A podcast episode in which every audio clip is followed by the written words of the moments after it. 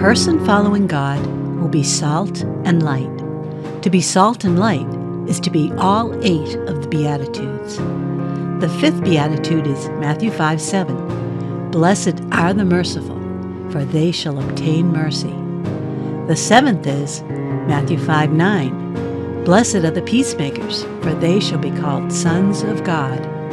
And bridging between them is Matthew 5 8. Blessed are the pure in heart, for they shall see God. Mercy is like a powerful detergent that purifies our hearts. And as the heart is purified, the eyes learn a new way of seeing. They come to see the presence of God in all kinds of unexpected places. The pure in heart will see God, Jesus declares. It's purity of heart that allows the eye to see the need for mercy. Being a peacemaker is more than just calming external conflicts between people. It's also about helping them find the way to find peace within. There can be no finding peace in a heart that's self conflicted. Blessed are the pure. Blessed are the pure in heart. Blessed are the pure in heart, for they shall see God.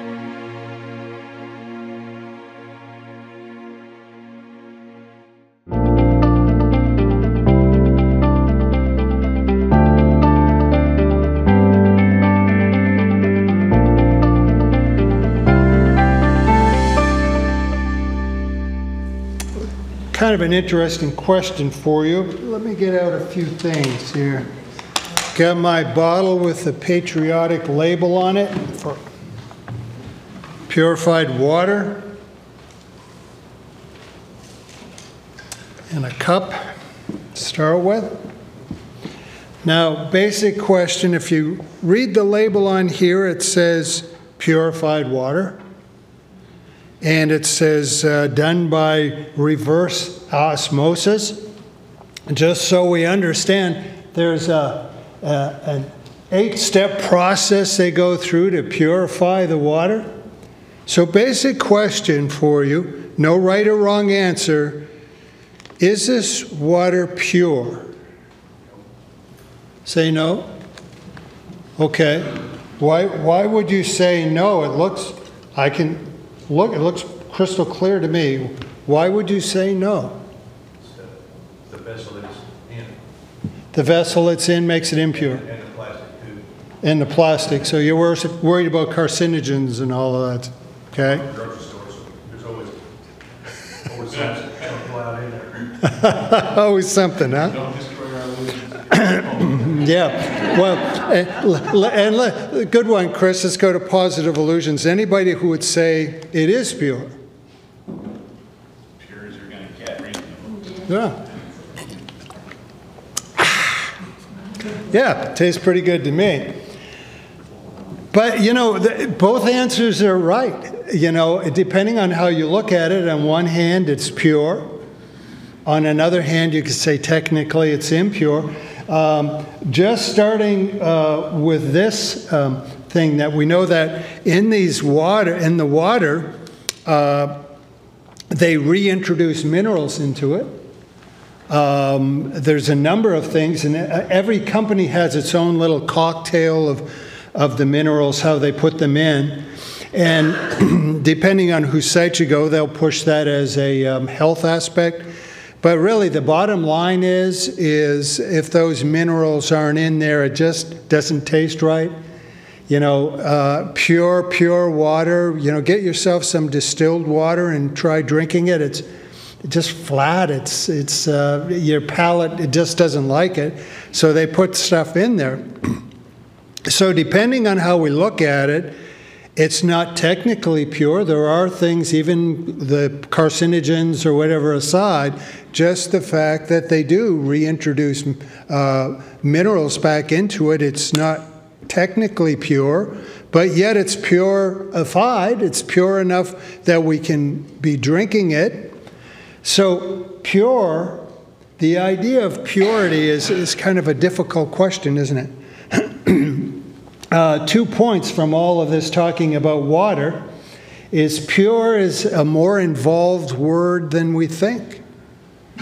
And what we see can look truly pure, but things aren't always the way they look, are they? So, pure being this challenge, just to define it, we're just trying to answer a question of purity for a bottle of water. What happens when we start talking purity of the human heart, purity of, of the person? And that's where we are in this very difficult question. The sixth beatitude is Blessed are the pure in heart, for they shall see God. It's absolutely astonishing what Jesus is telling us in one short sentence. And hopefully, we can glean some stuff from this. I think we're really kind of scratching the surface, pardon the pun. But there's a few uh, basics we need to go back to. So, we're going to look at this idea of purity word by word in here. But back to just revisit uh, a few basics here. When Jesus was speaking, hey, I'll see what everybody remembers. What language was he speaking when he was speaking the Sermon on the Mount? Aramaic. So, kind of a Hebrew dialect there. And so the people were hearing uh, the speech in Aramaic.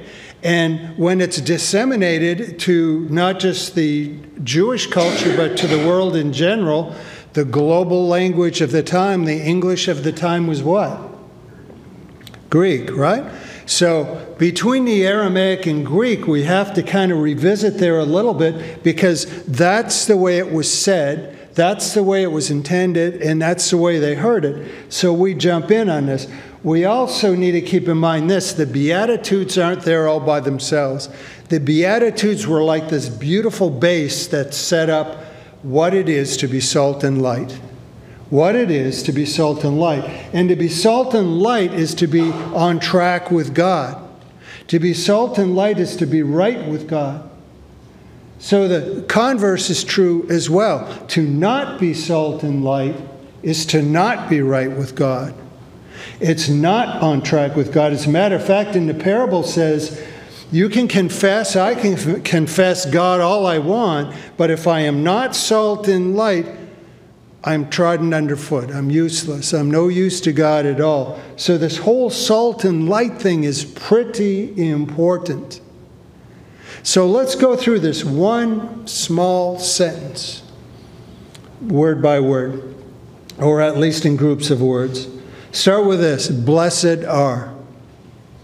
Blessed are all the way down there in the uh, Beatitudes. In the Hebrew, the, the word that would be spoken would be barak.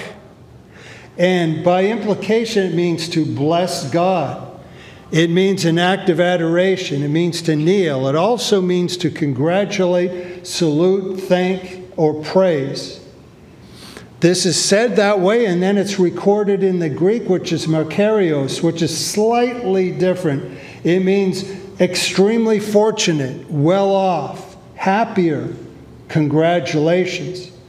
As a setup for the parable of salt and light, it means this Congratulations, you'll be happier, you are extremely fortunate, you will be acting in adoration to God if this describes you and God salutes you. Or quite simply, if this describes you, then you know you are salt and light.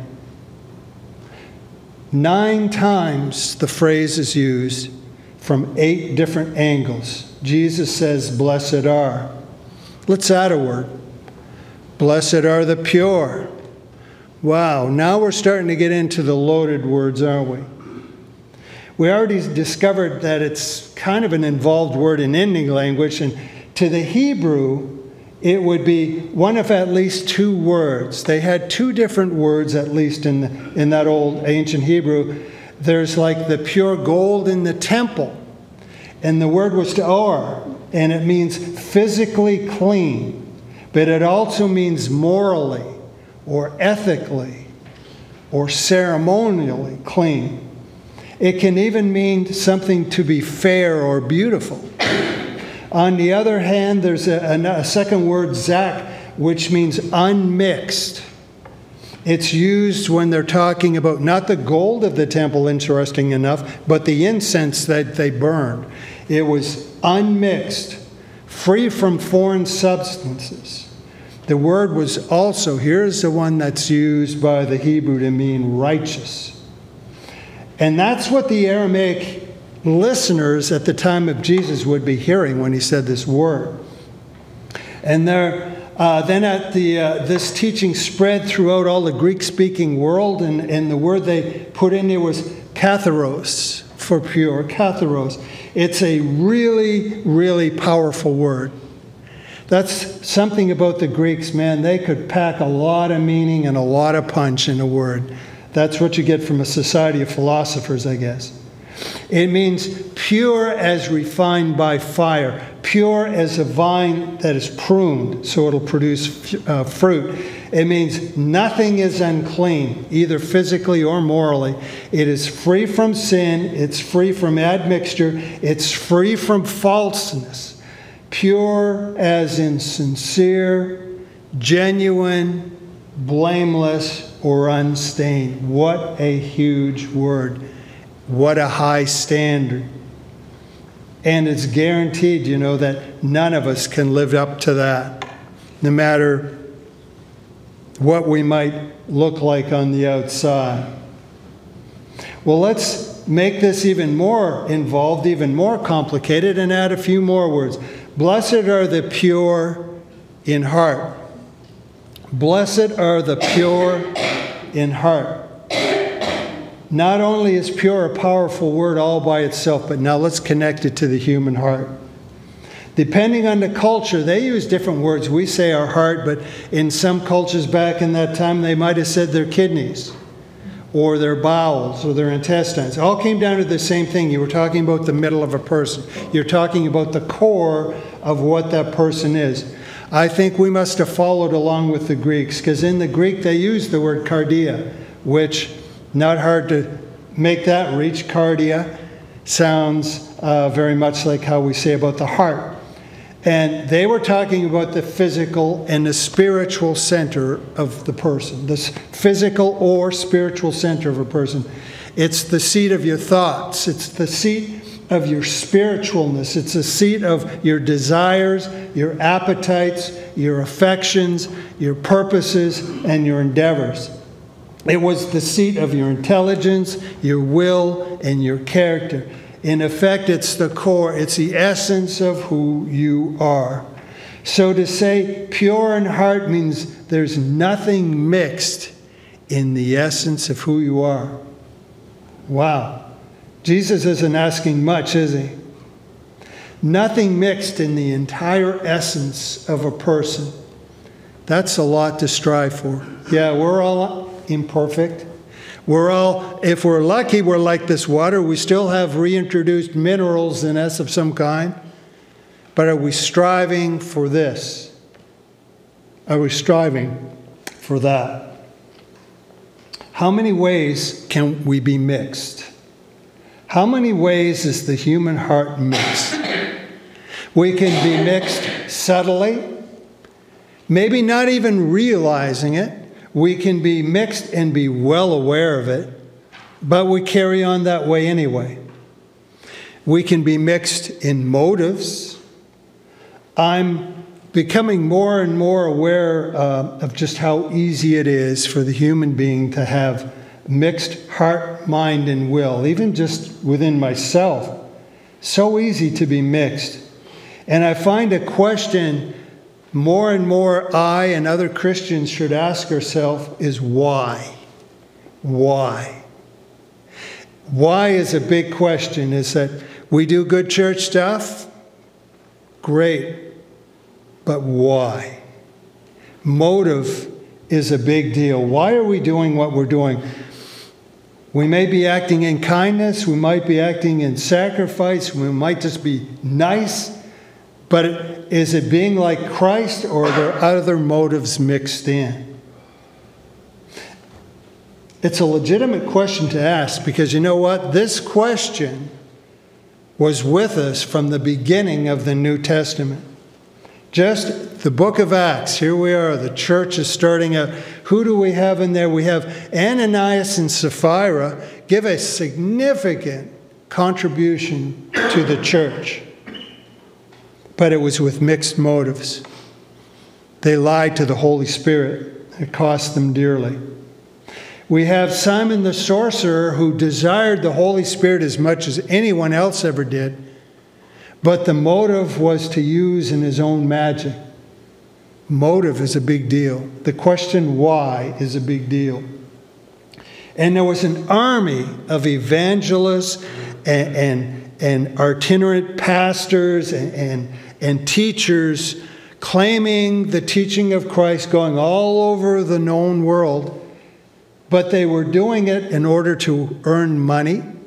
They were doing it in order to gain power and even to seduce uh, the naive. Mixed motives, mixed motives.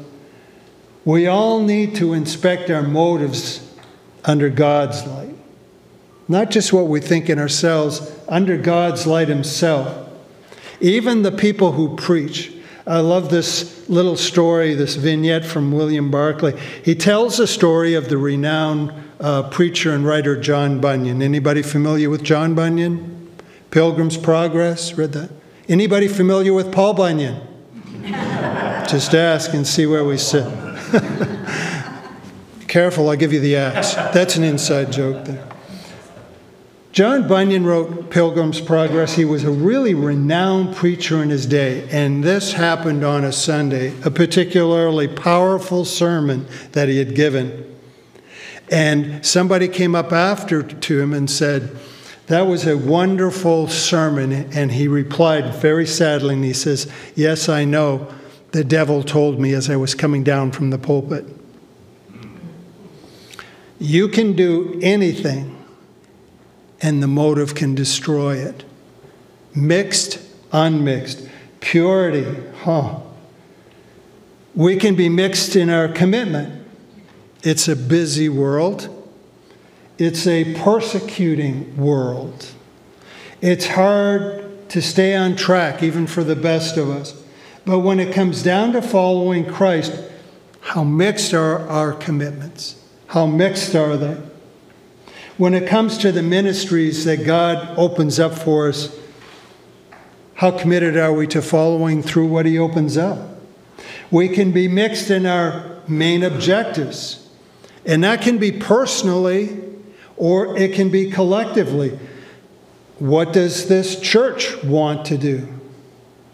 What's the vision of the church? And by vision, I don't mean what we dream up, I mean the mandate from Christ as we understand it. Do we want to be a biblical church? Okay, then how thoroughly do we actually follow biblical mandates? Do we exercise forgiveness like the scripture says? Scripture has many examples of mentoring. Do we intentionally mentor? How's our unity going? An interesting indicator, and, this came up once or twice, it'll come up even more, is here is this blessing recently, even of finances, a windfall, and there's nothing like money to show your true colors. I'm just curious. I have no vision for it. I'm just be interested to see what the church does with the money that God has given it. We can be mixed in our understanding. The wisdom of God is bottomless. We'll never understand it all.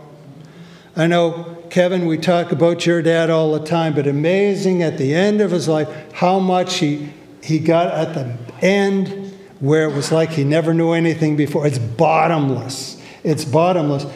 So, how much of that do we understand? How much is our understanding of Scripture mixed? How much of it is 90% Bible, 10% church tradition? Or 90% Bible, 10% what the world whispers in the other ear?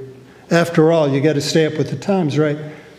Imagine this on the personal. Imagine you're like Nicodemus. If you remember this Pharisee who wanted to know what Jesus was talking about, and so he comes in the middle of the night and they're having a very intimate and pointed conversation. And Jesus is pointing out the blind spots, he's pointing out the gaps, even in this man who knew so much about his faith. He's pointing out intentions and all of this stuff. If that was you, and you go home tonight and you, the doorbell rings, in comes Jesus, and you and Jesus are sitting on your couch having this conversation, how many gaps would he point out?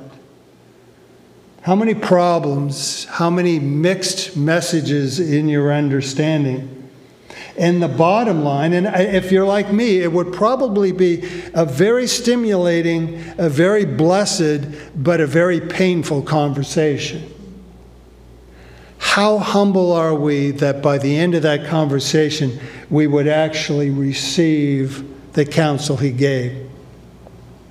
Well, here's one for you is Jesus is giving counsel to us all, all the time. Through brothers and sisters, through scripture, through what he brings in our lives. How mixed or unmixed are we there? How mixed are we, as it says in the Greek term, how mixed are we in our passions, in our affections, in our appetites? And we know, let's just be honest, we know this is a problem in the church. How do we know? How many moral failures of church leaders could you mention off the top of your head? Or how much wrong has gone on in a church because of self indulgence? And it, it, just leads to other things that go on, which is a kind of a, a, an add on fact here in the human heart. When we have impurities, impurities attract impurities. Impurities attract impurities. Take, for instance, self indulgence. Just take that, so innocent it seems. All I want is something to stimulate my endorphins. I just want to be feeling satisfied, and I, I have these little holes somewhere inside that I fill up from different things. And that very um, Emptiness causes us to maybe get into substance abuse or promiscuity or some other type of failure, but it all started from one thing self indulgence. We were mixed from the beginning, and other things just kept coming in. Ultimately, it comes down to the sin nature. That's what's in the mix. Let's add some more words. Blessed are the pure at heart, for they shall see. Blessed are the pure in heart, for they shall see. I don't know about you, but this amazes me is that this whole thing about purity, the promise, and there's a promise with each beatitude, but the promise with purity is sight. Blessed are the pure, they'll be able to see. Kind of an amazing, amazing thing purity and sight. Now, the ancient Greek had at least six different words for see. And the one used here, its meaning is this, and if this doesn't fit, to voluntarily gaze with wide open eyes at something remarkable. Of all the words, the one used here is to voluntarily gaze with wide open eyes at something remarkable. That is the promise for the pure. How does sight fit in with the pure? Well, first off, the pure can see themselves. They can see themselves, and because they can see themselves, they can see others as they are. Got a question for you here. Have you uh, yourself, or have you ever witnessed someone intentionally or unwittingly projecting themselves on another? That's a psychological term. It's uh, actually psychology uses this. Uh, Paul gives this advice to a young minister, and he was in this unenviable position where he was going to take the church in Crete. Now, if we live back in that day and says, "Where are you going to pastor Crete?" Oh man, I'm sorry, you got to deal with the Cretans. That's uh, that's pretty harsh. So he's giving them, uh, this young fellow, some advice, and this idea of purity and projection comes into it. So Titus 1:15 goes like this: "To the pure all things are pure, but to those who are defiled and unbelieving nothing is pure." There's a line to lock in your head. To the pure all things are pure, but to those who are defiled in unbelieving nothing is pure. But even their minds and conscience are defiled. They profess to know God, but in works they deny him. They profess to know God, but in works they deny him. Being abominable, disobedient, and disqualified for every good work. Psychology would uh, define projection this way unconscious discomfort can lead people to attribute unacceptable feelings or impulses to someone else to avoid confronting them. Projection allows a difficult trait to be addressed without the individual fully recognizing it in themselves. A worker who maybe knows that he's really slack on the job accuses a coworker of not pulling his own weight. A person is always angling for something with an ulterior motive, so they perceive everyone else as being sneaky. A person is lustful or greedy or dirty minded or judgmental, and what will they project on other people?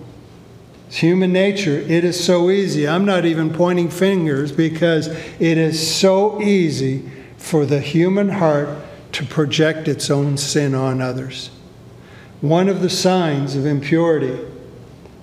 And here's the thing about this impurity. Here's the thing about this failing to recognize our own need for cleaning up is we lose our sight. To be impure is to be blind. To be impure is to be blind blind to ourselves, blind to others we don't truly know them, and we don't truly see at all. If you don't see what is real, do you really see at all? And if you don't truly see, and if a group of us don't truly see, how can there be Christian unity? And if you can't see yourself, how can you possibly see God? Purity allows you to see. Purity and sight. Our heart, our will, conscience, our essence, it's like the, this bottled water. It makes so much sense. Here, here's uh, I am now Brenda Anderson at VBS. Water and color stuff. but you can't get it. It's so simple but it's so hard to get away from. There we are. Can we be this pure? Oh, well, there's a little impurity in me. I can still kind of see there's Ron, but he's all blue now. And, and impurity attracts impurity, especially if I don't take care of it. And now I'm, I'm more and I'm more and I'm more until I hit the point that I cannot see you, I cannot see myself, and I certainly cannot see God. Purity, that important, that important. The pure in heart will see God. The pure in heart will not be clouded. The pure in heart, the promise is ultimately we will see God face to face. We will see God in full manifestation. That's what the promise is. But the promise doesn't start in the future, it starts now. The sight starts now. By this promise, we will see where God is in this life we'll see, as the pure in heart, we'll see where He is working right now. As the pure in heart, we'll see where He is not working. As the pure in heart, we'll see Him in other people. In the pure in heart, we'll see the fruit that He's bearing in them. We'll see what he's up to. We'll see his footprints in the sand as it goes. We will know where he's going. The pure in heart will know where God wants them to go. There is sight in purity. Sight in purity. Flip side, in impurity, there's blindness. Pretty important stuff, isn't it? Pretty important stuff going on. Put it all together, what a powerful statement. One tiny little line, Matthew 5 8. Blessed are the pure in heart, for they shall see God. And the potential, it's mind blowing, it, but it demands deliberate choice. You just aren't pure by accident.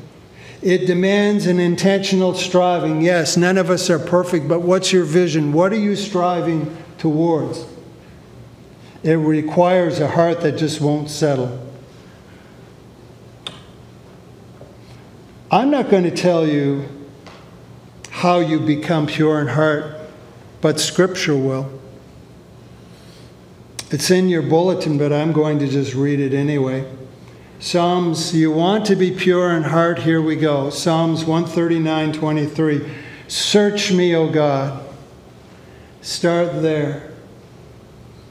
Search me, O God, and know my heart. Try me and know my anxieties. Try me and know my ways. And when you do that, see if there is any wicked way in me. And if there is, lead me in the way everlasting. 2 Timothy 2:22 So flee youthful passions. I almost think that word should be childish. But so flee youthful passions and pursue righteousness, faith, love, and peace, along with those who call on the Lord from a pure heart. Call on the Lord from a pure heart. Have nothing to do with foolish, ignorant controversies. You know that they breed quarrels. And the Lord's servant must not be quarrelsome. I hope this is pure, like you say, Chris. I'm trusting it's, it's a little better than Steve thought. And the Lord's servant must not quarrel, but be kind to everyone, able to teach patiently, enduring evil, correcting his opponents with gentleness. Not that we don't correct them. Once again, it's why are you correcting them and how are you correcting them? Passions, as it's written in there, can also be lust, simply as it's defined, longing for what is forbidden. Righteousness, as it's defined in there, to be in a state as one ought to be. Implication that a condition that's acceptable to God. How do we become pure in heart? Philippians 4 8. Finally, brethren, whatever things are true, whatever things are noble, whatever things are just, whatever things are pure, whatever things are lovely, whatever things are of good report, if there is any virtue, and if there is anything praiseworthy, meditate on these things. The things which you learned and received and heard and saw in me, these do, and God, the God of peace, will be with you. Ezekiel 36 22, just to put this all into context. Thus says the Lord God, it is not for your sake, it is not for your sake, O Israel, and I am about to act, but for the sake of my holy name. I will give you a new heart and a new spirit. I will put them within you, and I will remove the heart of stone from your flesh and give you a heart of flesh. And I will put my spirit within you and cause you to walk in my statutes and be careful to obey my rules. Bottom line on that why you can trust the promises because they're not up to you. God doesn't want to make you pure because, well, you're a little purer than everyone else. He's doing it for His own sake, for His holy name. And that's a good thing because God never fails in anything. just some points to take away with us, just some thoughts. Can we be honest enough? Can we be honest enough with ourselves that we can be that honest with God? If we can, then we'll see God. Can we be intentional enough to flee what God hates and meditate on what God loves and do it as a way of life? If we can, then we'll see God. Can we be open enough to allow God to take out our old hearts, all of them, nothing left to mix, and put in a new one? If we can, then we'll see God. And if we can't, we will not. If we can, we will see God. If not, then we won't. To be salt and light is to see God. To see God is to be pure in heart. To be pure in heart is to be very intentional, committed in the form of how you follow God. The question why comes up again and again. Are we ready to do that? Are we ready? Even before we leave this room, what's your intention? And you do whatever you want. You interpret it however you want, but according to the mouth of Christ, this is the way you will see God or you will not. Are we ready for that?